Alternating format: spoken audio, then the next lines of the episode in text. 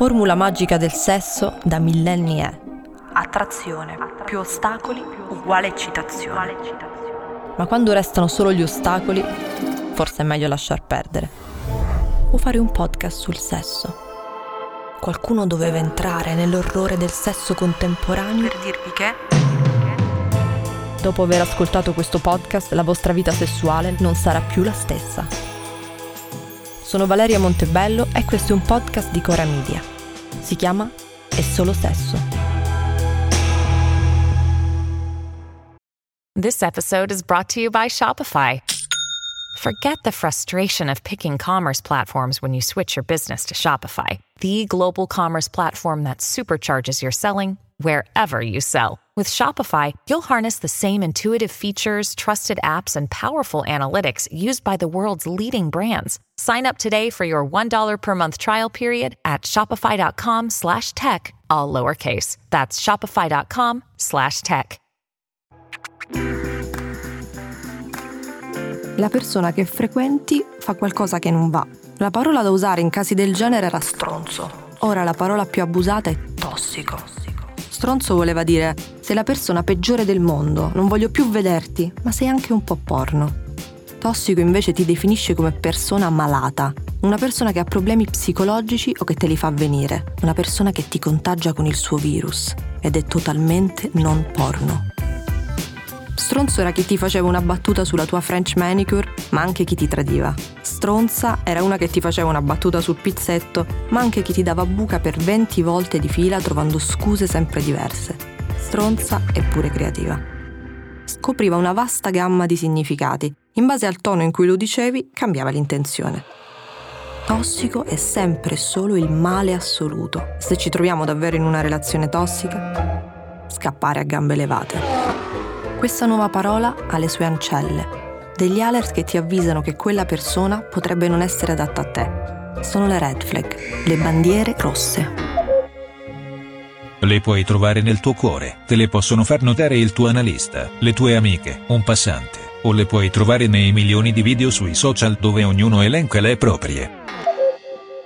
Le red flag ti preparano alla battaglia che dovrai affrontare nel mare dei possibili Tinder date sono degli avvisi che dovrebbero metterti in allarme sulla persona che stai iniziando a frequentare. Visto l'ampio panel di profili online, riconoscere prima chi potrebbe essere la persona che ti ammazza il coniglio e lo mette a bollire in una pentola potrebbe essere d'aiuto.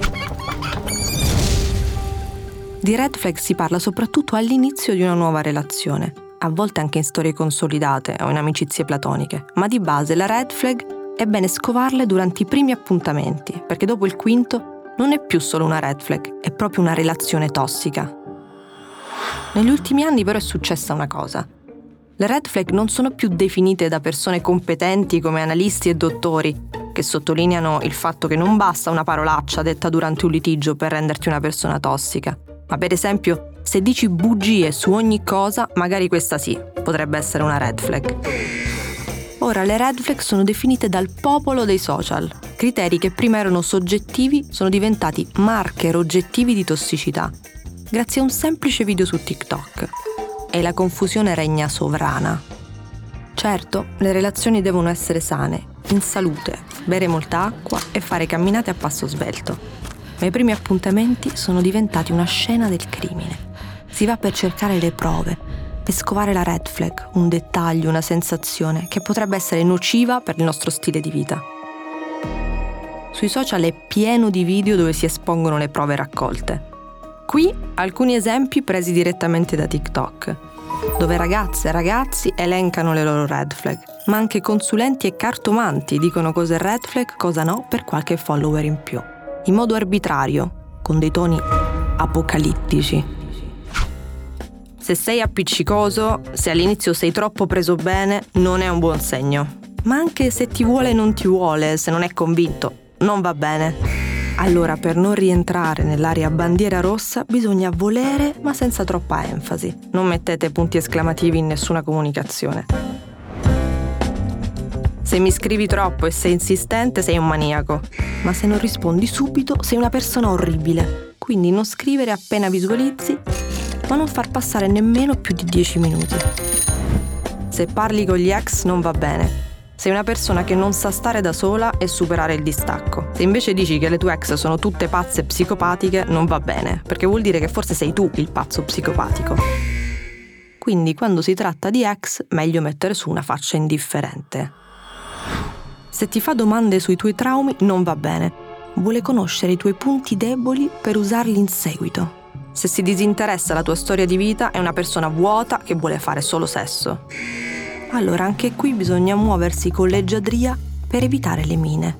Parlare di un trauma e poi dire una cosa scema può essere una soluzione.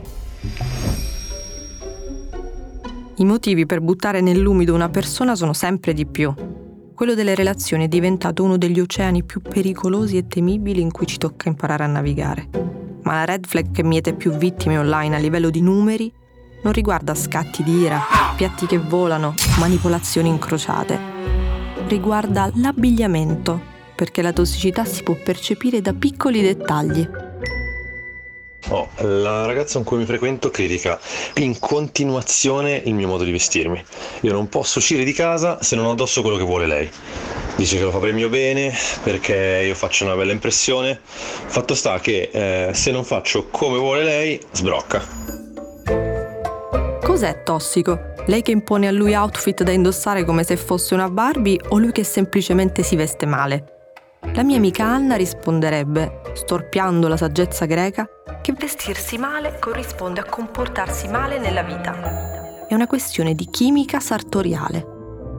Ha conosciuto un ragazzo che sembrava perfetto, almeno in chat. Quelle cose che succedono raramente, quando aspetti il suo messaggio con il batticuore come se fosse una lettera che sta arrivando dal fronte. Al primo appuntamento si è presentato con infradito e un pantalone di quelli con fantasia hawaiana. Dalla chat non sembrava uno appena uscito da una sessione di microdosing di funghetti, invece non l'ha visto una seconda volta. E per evitare ripensamenti, il benessere iniziale provato in chat è stato bollato come love bombing. Il male, ovvero regali, complimenti, promesse, occhi a cuore tutto quello che si fa all'inizio di una relazione perché gli ormoni ti escono dagli occhi al posto delle lacrime, oppure, se sei un love bomber, perché vuoi manipolare la persona che hai davanti con frasi a effetto rigorosamente false. Nonostante sappia che è superficiale giudicare le persone dai loro vestiti, Anna pensa che il modo in cui uno si veste faccia parte di come costruisce la sua narrazione personale, il suo personal branding. Tu sei il tuo brand e tutto quello che fai o dici deve essere coerente alla narrazione e agli obiettivi di brand che ti sei prefissato, soprattutto sui social. Stare insieme a uno che ha un armadio da Coacella significa che avrà una casa da Coacella e obiettivi di vita da Coacella. Le red flag ormai si estendono ad ogni cosa. Tutto ciò che non ti assomiglia è una potenziale red flag. Ce ne sono sul cibo.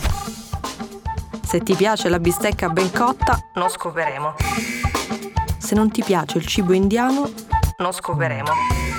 Se ti piace l'ananas sulla pizza, non toccherai mai le mie tette. Relative a prodotti culturali. Se citi ogni tre secondi un autore famoso, non scoperemo. Se non hai mai visto Selling Sunset, non scoperemo. Red flag come l'ananas sulla pizza dovrebbero essere il sale di una relazione Kant direbbe che senza red flag non si può sperimentare il sublime. E nonostante siamo così in fissa con la diversità, con l'accettare cose diverse da noi e celebrarle con post ad hoc, quando ti trovi al tuo appuntamento con una persona con delle caratteristiche che non ti appartengono, che sono opposte a ciò che dovrebbe piacerti, è subito red flag. Allora, siamo aperti, sani, liberi o sempre più chiusi, paranoici e moralisti? Da una parte ci sono comportamenti davvero problematici e nocivi per una relazione, da indagare e dai quali prendere le distanze con l'aiuto di specialisti, ma dall'altra c'è anche un'epidemia di vittimismo che ci fa sentire maltrattati in continuazione, da un post su Instagram, una battuta, a degli infradito. E a volte, dalla posizione di vittima si scaglia l'arma più potente, bollare l'altro come tossico eliminando ogni responsabilità dal proprio curriculum relazionale. Allora, come sono tossici certi comportamenti, è tossico anche il costume di stigmatizzare una persona che non ci va a genio, su tutti i social, per la sua presunta tossicità. Se hai a che fare con una persona che ti fa vivere in un film horror, con red flag al posto delle dita delle mani, non serve lamentarsi sui social. Fuggi e basta. Sono uscito qualche volta con una tipa molto figa, eh, corpo perfetto, brillante, gran senso dell'umorismo. Unico problema, grave problema, la sua sigaretta elettronica. Sa di merda. Cioè fa proprio schifo. E di conseguenza si può immaginare il suo alito. Mi fa vomitare è che mi vergogno troppo a dirglielo, quindi anche se potrebbe esserci del potenziale, mi sa che la mollo. Se la molli per il puzzo della sigaretta elettronica, invece di farle il lavaggio del cervello per inculcarle, manipolandola come si usa ora, che la sigaretta elettronica non si addice alla sua intelligenza, vuol dire che non ti piace abbastanza e che fai bene a lasciarla libera di fumare la sua sigaretta elettronica.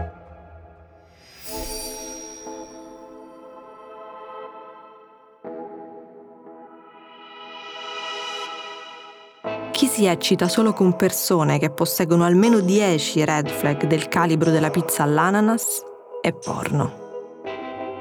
Chi usa la parola red flag per definire uno che ama la pizza con l'ananas è non porno. Se il sesso e le relazioni devono essere una presa a male, almeno che sia collettiva. Quindi mandatemi presto le vostre storie, domande, confessioni e paranoie in DM sul mio profilo Instagram oppure al 340 23 36 742. E io ne commenterò alcune nella prossima puntata, che parlerà delle bimbo. Dreaming of a better sleep? Tossing and turning is not your destiny. And Ollie is here to help. Ollie invites you to sink into sweet, sweet slumber to improve your mental and physical health and overall wellness. More than just melatonin, Ollie's ingredients help you unwind your mind for a delightfully dreamy drift off. Sleep is on the way at Ollie.com. That's O L L Y.com.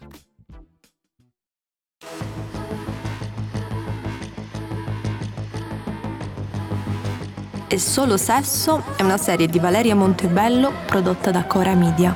Supervisione editoriale di Stefano Bises. La cura editoriale è di Sabrina Tinelli. Sound design di Luca Micheli.